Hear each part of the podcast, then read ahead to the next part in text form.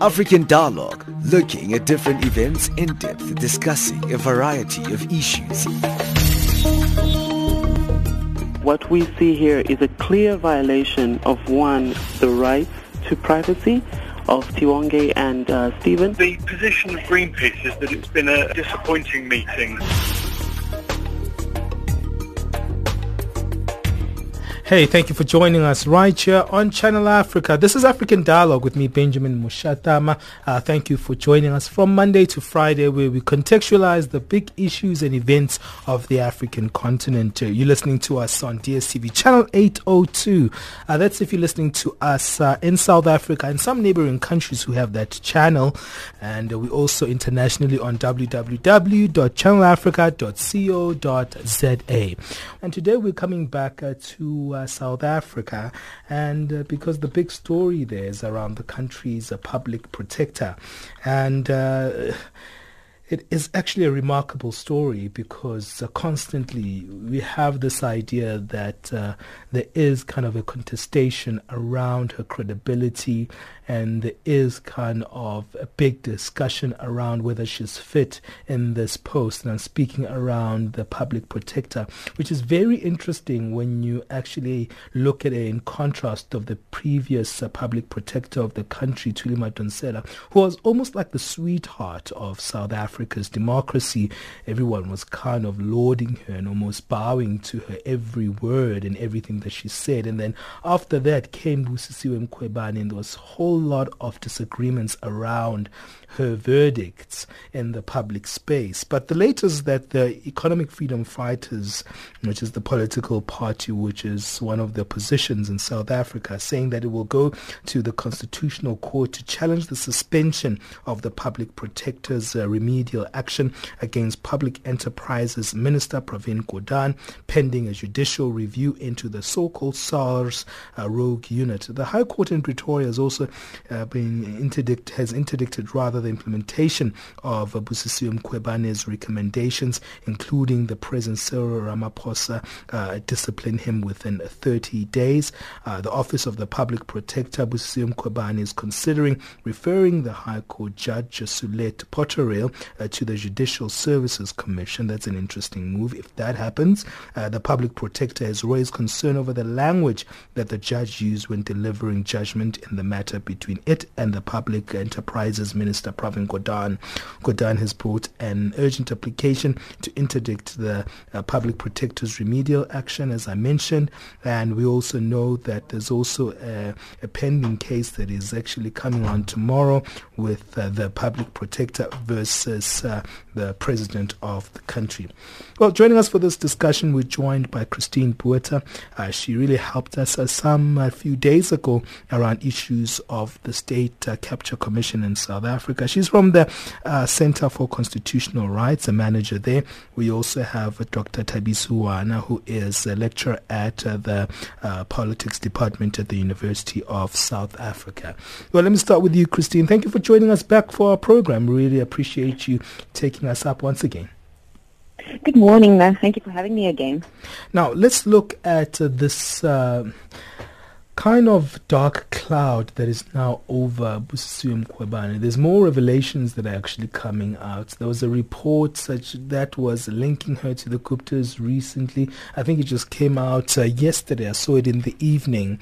Um, so there's a lot that is seems to be marring uh, the public uh, protector's image right now. Mm.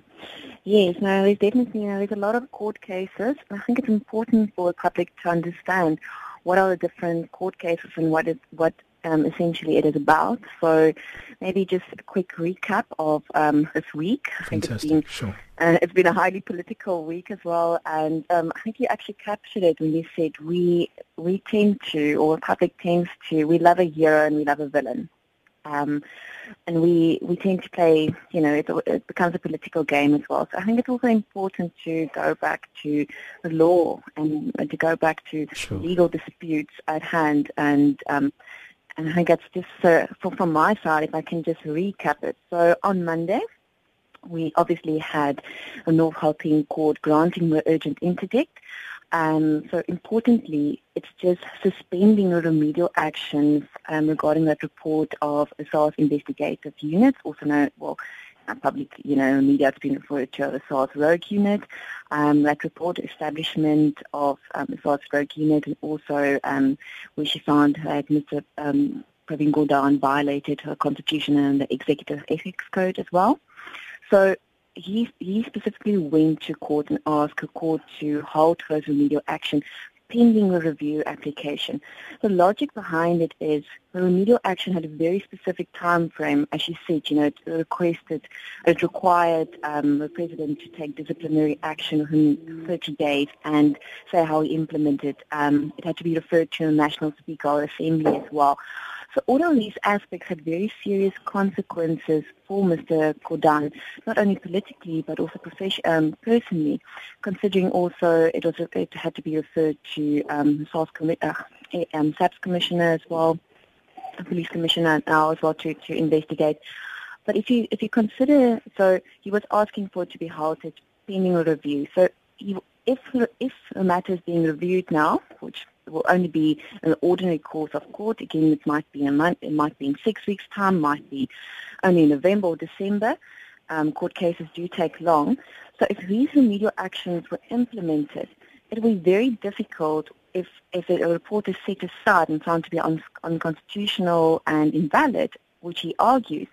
Now you already have remedial action being implemented in the meantime. So he's asking it for it to be halted.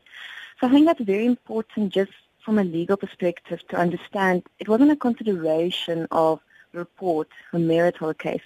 Yes, the judge had to look if there's a prima facie case. So, meaning does he have on the papers, if you look at the review, it's not a frivolous review he's bringing.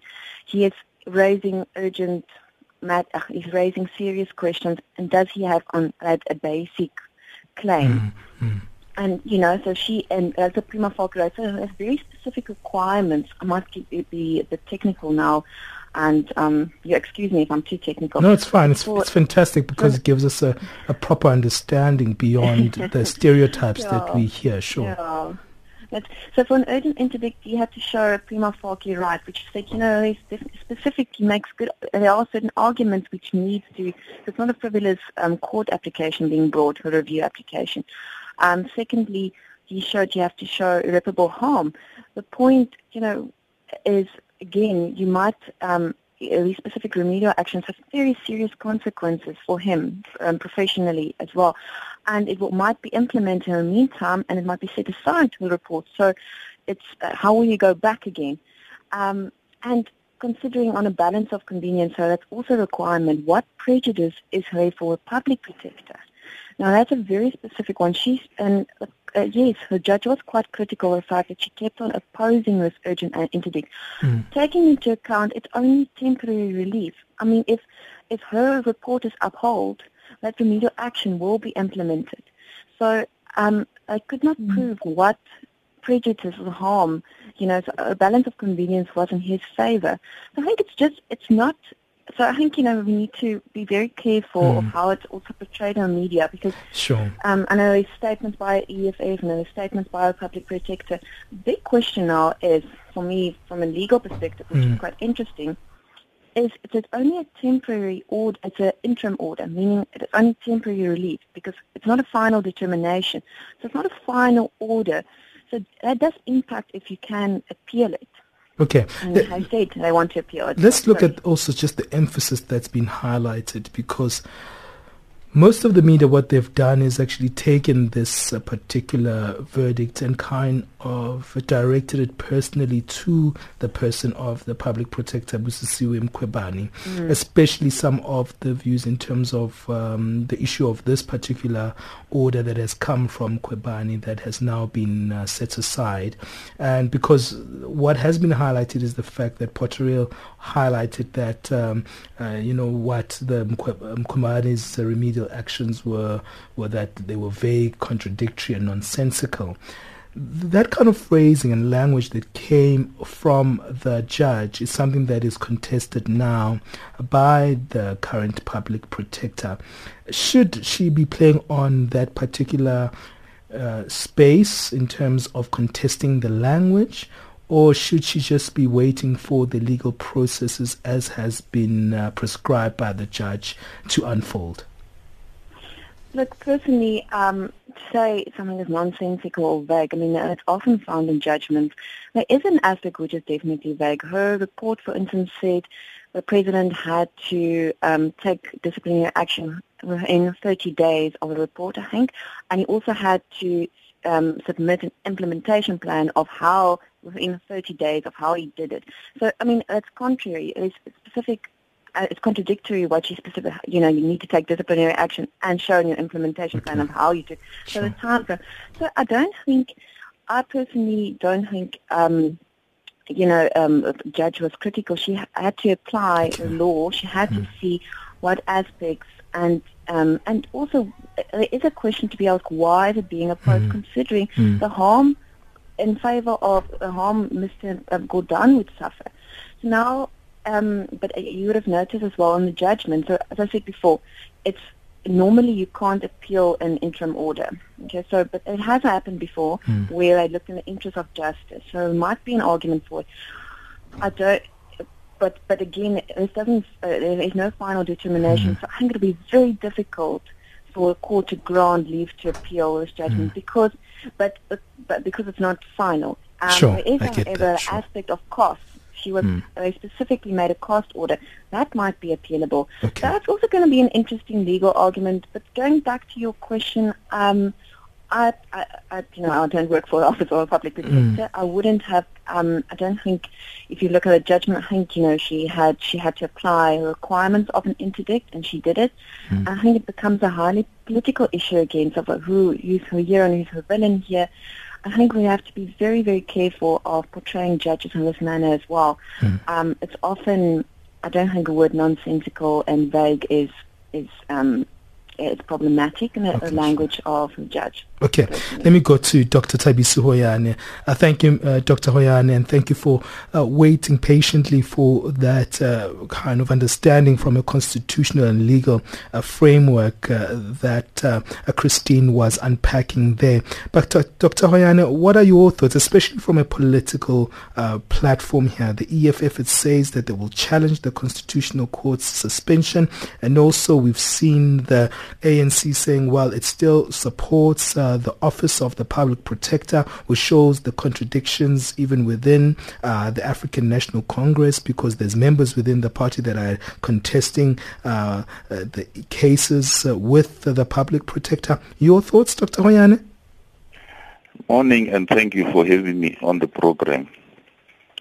I think, first of all, let me just uh, start by commenting on the issue about this judge on Monday, the language which was used there. I think it is very, very important for all of us to understand that maybe for native English speakers, the word nonsense might well not be a big issue. But in any black language in this country, once you start saying a person is talking nonsense, that is patently a big insult. I think that is one thing that we must be aware mm. of. Basically, ubuamatlakala, which means yeah, it, it's even really worse than that. even worse than that. Okay? Sure, sure. Yeah. So, so I, I just wanted to actually hone in on that. Sure. Well, as for the as for the issue about the EFF and all the other noise which is being made around this, I think the most important thing for me is that there is always a silver lining to any cloud. I think what this thing is going to teach this country is that for the first time, this institution of the public protector is going to be tested. Never before have we had such big controversies around, you know, his decisions. So I think we can take positives from this in the sense that, well, this thing actually is going to have a very, very good impact on the country in terms of just when do we decide that the public protector is right and when is she wrong. That would be my, my, my own view. But taking back the whole issue, I think the, the, the other the other thing we, we, which really bothers me about this is that it has degenerated into a very, you know, toxic kind of debate where you find that it has degenerated into personal insults, you know, personal accusations without people actually thinking about the damage they are doing to these institutions. And I'm not talking just about the public protector, even government institutions themselves. You know, when people who occupy these offices go to the extent of insulting each other that you are incompetent, you are a fool, and then the other one goes ahead and starts questioning the academic credentials, it, it, it, just debases the whole argument, okay? And it has got a very serious reputational damage on this country. South Africa is held in very high esteem, not only on the continent but international. But people are going to be starting to ask themselves, but what is wrong with this country? Mm. Here is a constitutional you know, institution, and here is the government, and they are actually debasing themselves by going to such basic kind of you know, insults in handling the whole issue. Okay. I think it has been handled very unprofessionally. Okay. Dr. Ina Gouws, what are your thoughts, especially the fact that there is a divided notion within the ANC and the, the politicization of this matter of the uh, issue with the, the, the, rogue unit and also the fact that even the um, president of the country's Bosasa case is also being now under scrutiny, and we'll see that case uh, being brought forward tomorrow in the country's courts. Uh, w- what are your thoughts? And I think, yes, we are conflating all these things, but the dialogue sounds very conflated in the country right now around this particular office. Good morning. Um, yes, I think the it's the uncertainty surrounding the public protector. Um, that has become, you know, uh, problematic for South Africans. We come from a period where we trusted the public protector mostly. Um, uh, you know, the, the office itself, the motive, the quality of the work that was done, um, the, the fact that investigations seem to have been done um, effectively and within the parameters and powers of the public protector, and that the reports and remedial actions really held up, even after even with review. So there was a certain a certainty, I would say, that we were we, we gotten used to when it comes to trust in the public sector and, and the office itself. That's been questioned dramatically now. And it's daunting to think that this important Chakaran institution is undergoing this um, scrutiny and the reasons why it does.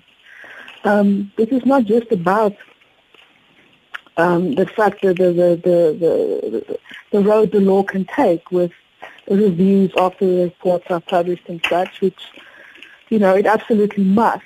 It's the fact that time and again it doesn't get upheld, and then the judgments are scathing um, when it comes to uh, the way the investigations were done and the way the report was, was written um, the, the, the way this particular public protector employs the law, and I'm not a law expert, but seems to be inefficient, ineffective, and, and, and, and lacking generally.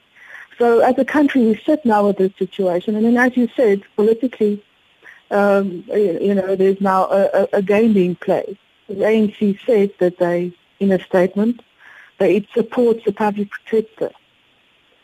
Others say no, they did not say that. They said they support the Office of the Public Protector.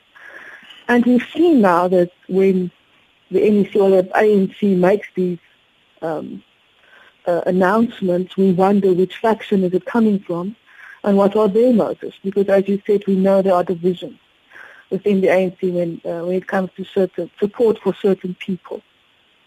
So, uh, as you said, the, the, the, the, the conversation is very broad. Um, but the implication is very important for the country. And yes, there is a, an argument to make for the fact that um, we can test now these processes when the public protector is being challenged in this way. But uh, the outcome of these challenges is very detrimental to the office itself, the trust you can put in it. And as I said to you before, it's not only appropriate, it, it, it has been appropriate to question our fitness for office.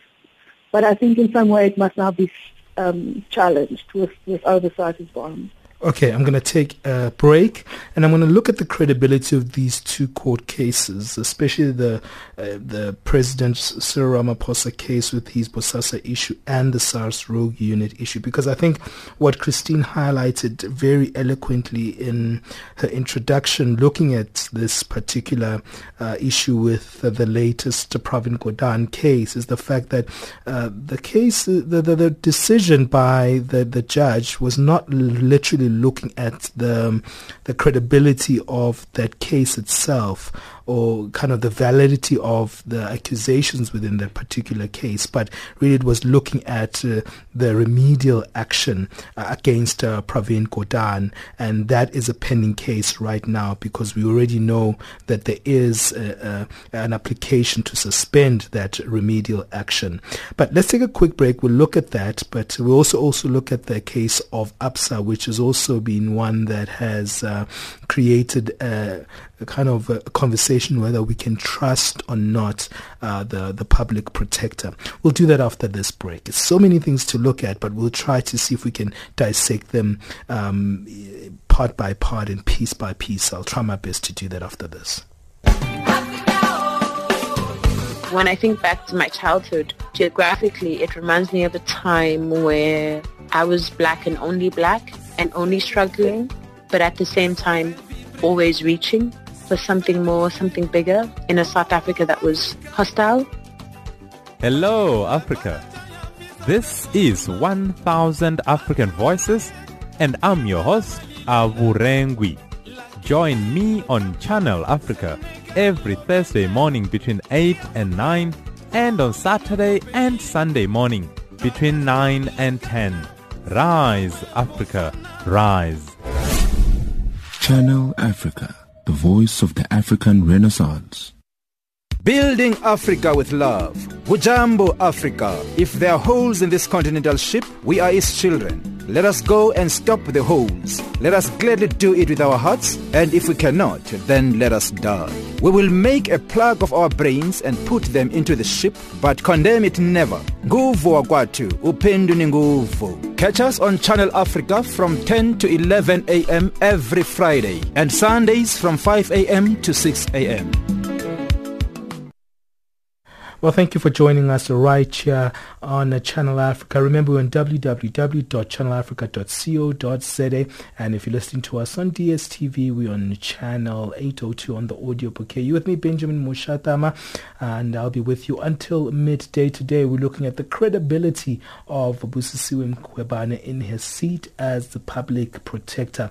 Now, let me start this part with you, Dr. Ina Gouws. Uh, I want to look at the fact that uh, the, the issue was very very broad, as you highlighted, because now we, we can look back at the 2017 issue where Mkhwebane ordered the SPR, uh, SIU rather, to recover more than uh, 1.1 billion rands of misappropriated funds on behalf of the central uh, bank from ABSA, uh, which was said to be an illegal gift to Bankorp uh, from the Reserve Bank in the 1980s. Now we know that that case also um, didn't go in the favor of um, Mkhwebane.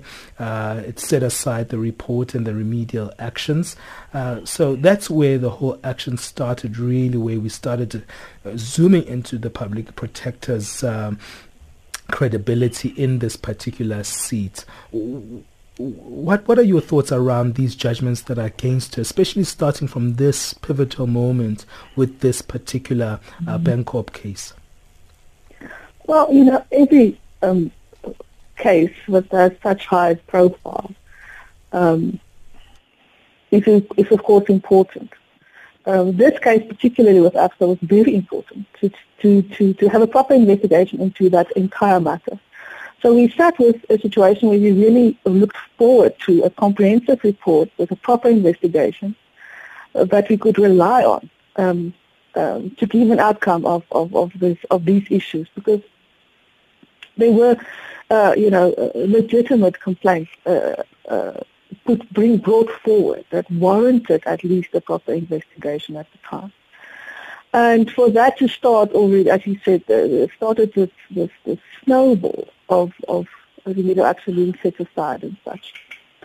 And immediately it, we had to take a step back and say, okay, well, why did this not work? Why was the investigation not done properly? Why was uh, this report uh, and legal action open for, uh, you know, such scrutiny uh, and didn't uh, got upheld in, in court? And as these cases came forward again and again and judgments were against her again and again, the implication was uh, uh, uh, far-reaching for, for, for her, for the country, and for this particular office. I mean, we look at, for instance, the DA's issue, where as an opposition party, of course, they would welcome the, the finding regarding President Cyril Ramaphosa's campaign funding, because the, the Bosasa issue and everything, it legitimately should have been investigated.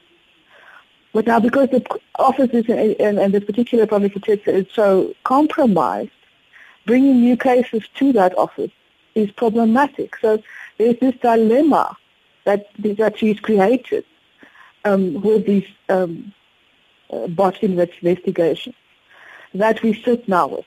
Um, we need her, we need the office, because there are very important issues that must be investigated. But you know you bring it to an office and a, and a public sector that is compromised. So what do you do in such a situation?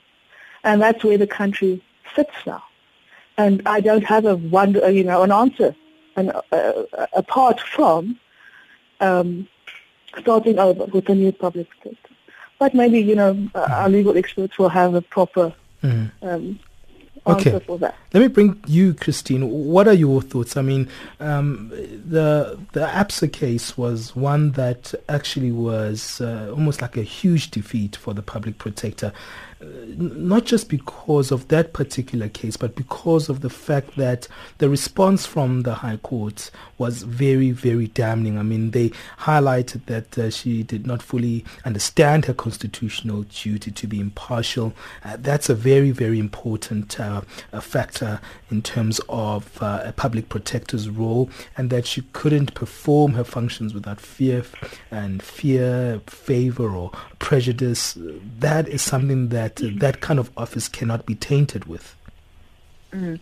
Benjamin, I think it's important again as well to distinguish between a um, person leading an office of a public protector and an office of a public protector. So I mm. think, um, you know, that's very, very crucial. And that was one of the big affects um, a Bankorp matter, the constitutional court judgment in that regard, it actually said the judgment vindicates her office of a public, it vindicates her constitution.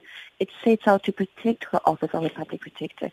Um, just to recap um, that matter as well, so High Court in the Bankorp matter, so she released a report, I think it was in 2017, regarding a Bankorp matter. It was taken on review by Reserve Bank remember it, it was urgent, um, it was, an urgent application because she proposed amending um, the constitutional mandate of the Reserve Bank. They wanted an urgent application was set aside. Then the Reserve Bank and ABSA took a uh, report on review, which was also set aside. And the High Court specifically ordered her um, public protector in her personal capacity to pay 15% of the Reserve Bank's legal costs on a punitive basis because how she conducted herself during um, the investigation.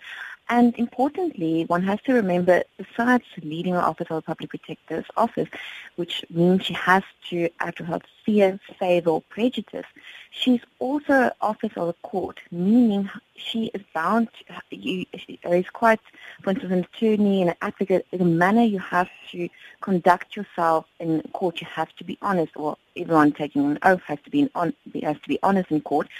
But I mean, she she didn't entrust her court. The court specifically asked her, "Why did you why did you have these meetings with President and Minister of um, um, a minister regarding the reserve uh, regarding Reserve Bank's mandate, but you didn't allow the Reserve Bank and all other parties the same um, um, same opportunity mm-hmm. before releasing your report. And she was very vague. Her manner, how she how she compiled her report as well. So it was very critical. It's not of her person, but how she uh, managed how she managed her investigation. Okay, what do we mean by that? Because I find that's a contradictory statement when you say it's not of her person, but it's the way she conducted herself. That's a very confusing thing for me. Now. I, think I, I, think I said it wrong. Okay. It goes actually sorry, let me actually retract that because it relates how, she she was she didn't act to her fear, favor, prejudice during and which is required of someone leading that office. So it, it goes directly to integrity. So it is sorry, I said it wrong. It's directly to integrity Okay. to a person leading the office, and that is a critical point um, that will need to be uh, taken into account. Um, so remember, um, Portfolio Committee of Justice and um, Correctional Services will need to initiate a process to remove them, and it's a factual finding, and they will. I can't ignore this constitutional court's um, judgment regarding this because it, it, it directly relates to honesty and Mm. integrity. So, you know, I need to see is there ground for misconduct, incapacity, or incompetence. Um, so again, the Bankorp matter has been, I mean, there's been a minority report on it and a minority judgment and a majority judgment. Majority judgment actually said a personal cost order you know, ensures um, public officials don't abuse their constitutional duties. And in this regard, she did regarding how she investigated it. She wasn't honest in court. She didn't explain herself. She didn't entrust, she didn't entrust the court why she acted this way. Um, you know, the facts spoke for itself, and I think one needs to go always. You need to go and look at her court papers, her history of court papers, which is it, it takes long, but it shows you there was a she mm-hmm. wasn't honest in her dealings with the court. So it directly goes to her integrity as to a person. Okay.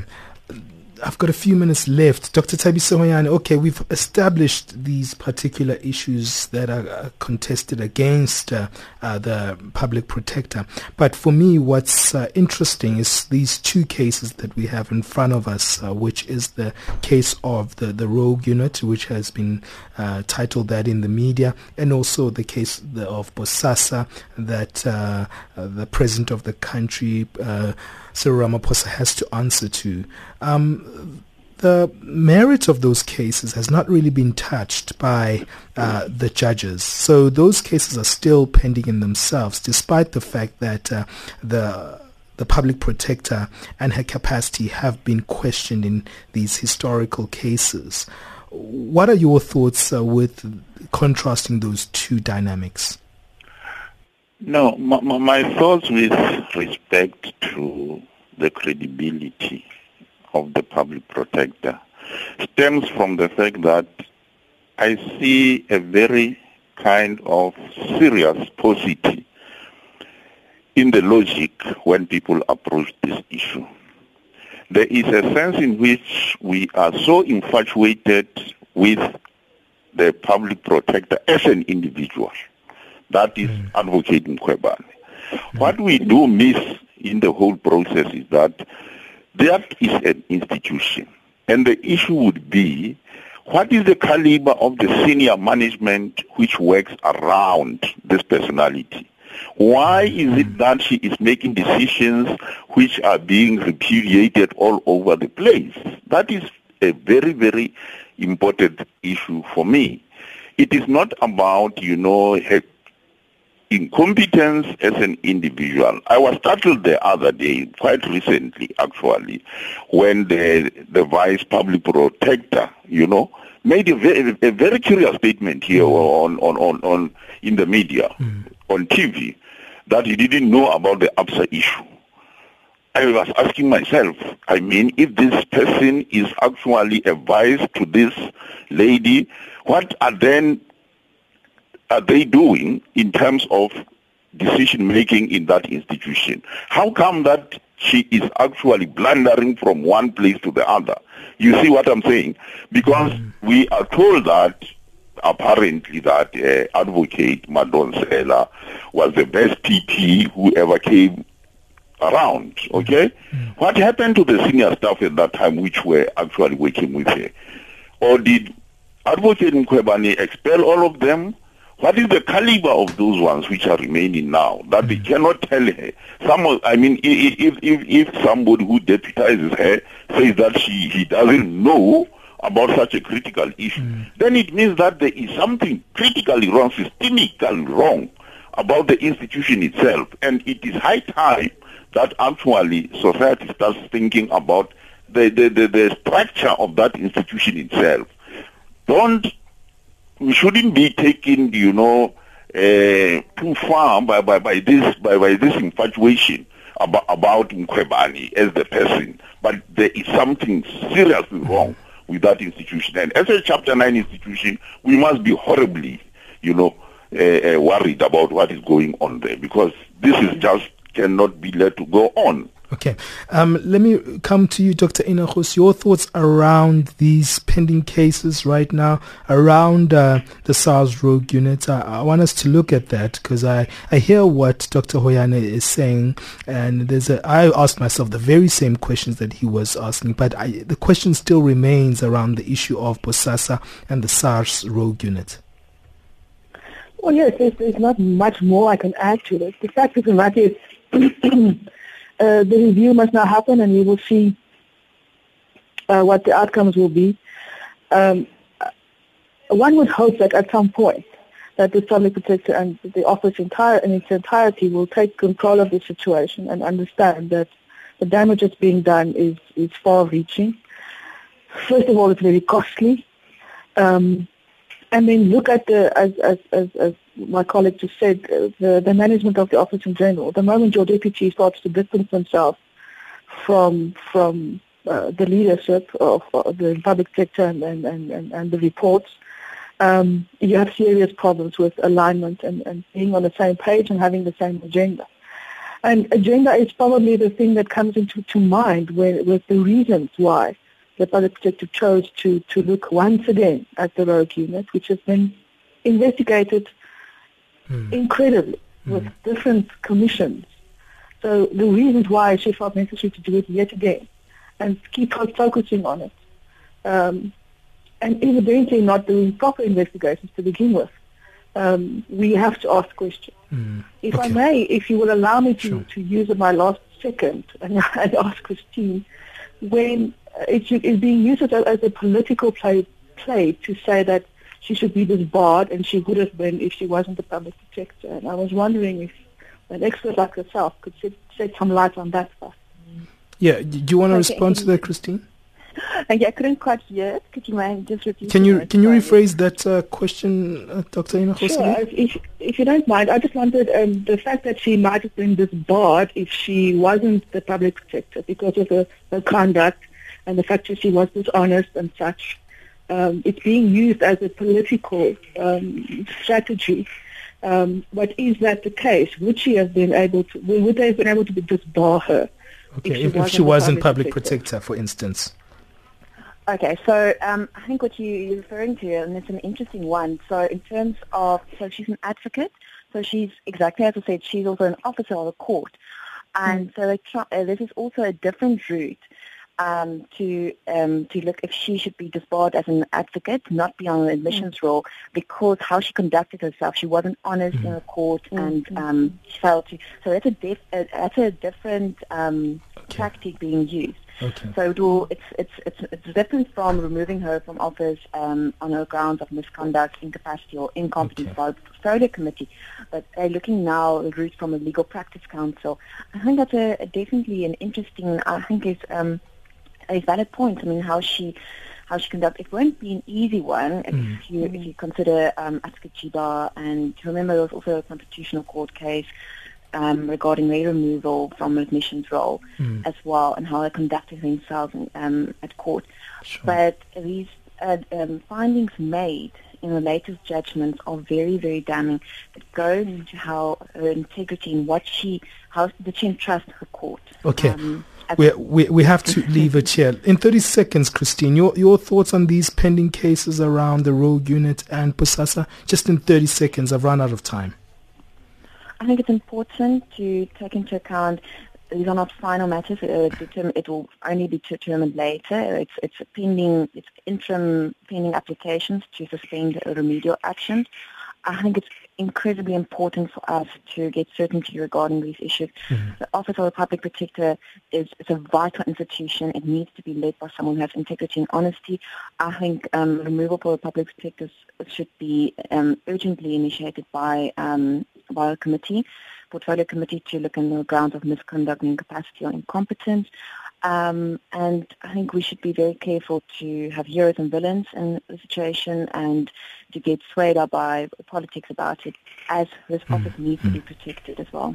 Well, thank you so much, Christine. That's Christine Botha. second time, if not more, I'm having her on the program. I always love uh, getting her, her thoughts on these matters. She's the manager at the Center for Constitutional Rights. Thank you for giving us your time. Thanks as well to Dr. Thabisi Hoeane, who always gives a different viewpoint, a different analysis on things, especially on the political um, uh, standpoint that he has. He's a lecturer at the politics department at the University of South Africa. Thank you as well to the University of Free State States lecturer in governance and political transformation, Dr. Ina Gouws. Thank you all for giving us your time. It's a very interesting conversation we've had. You.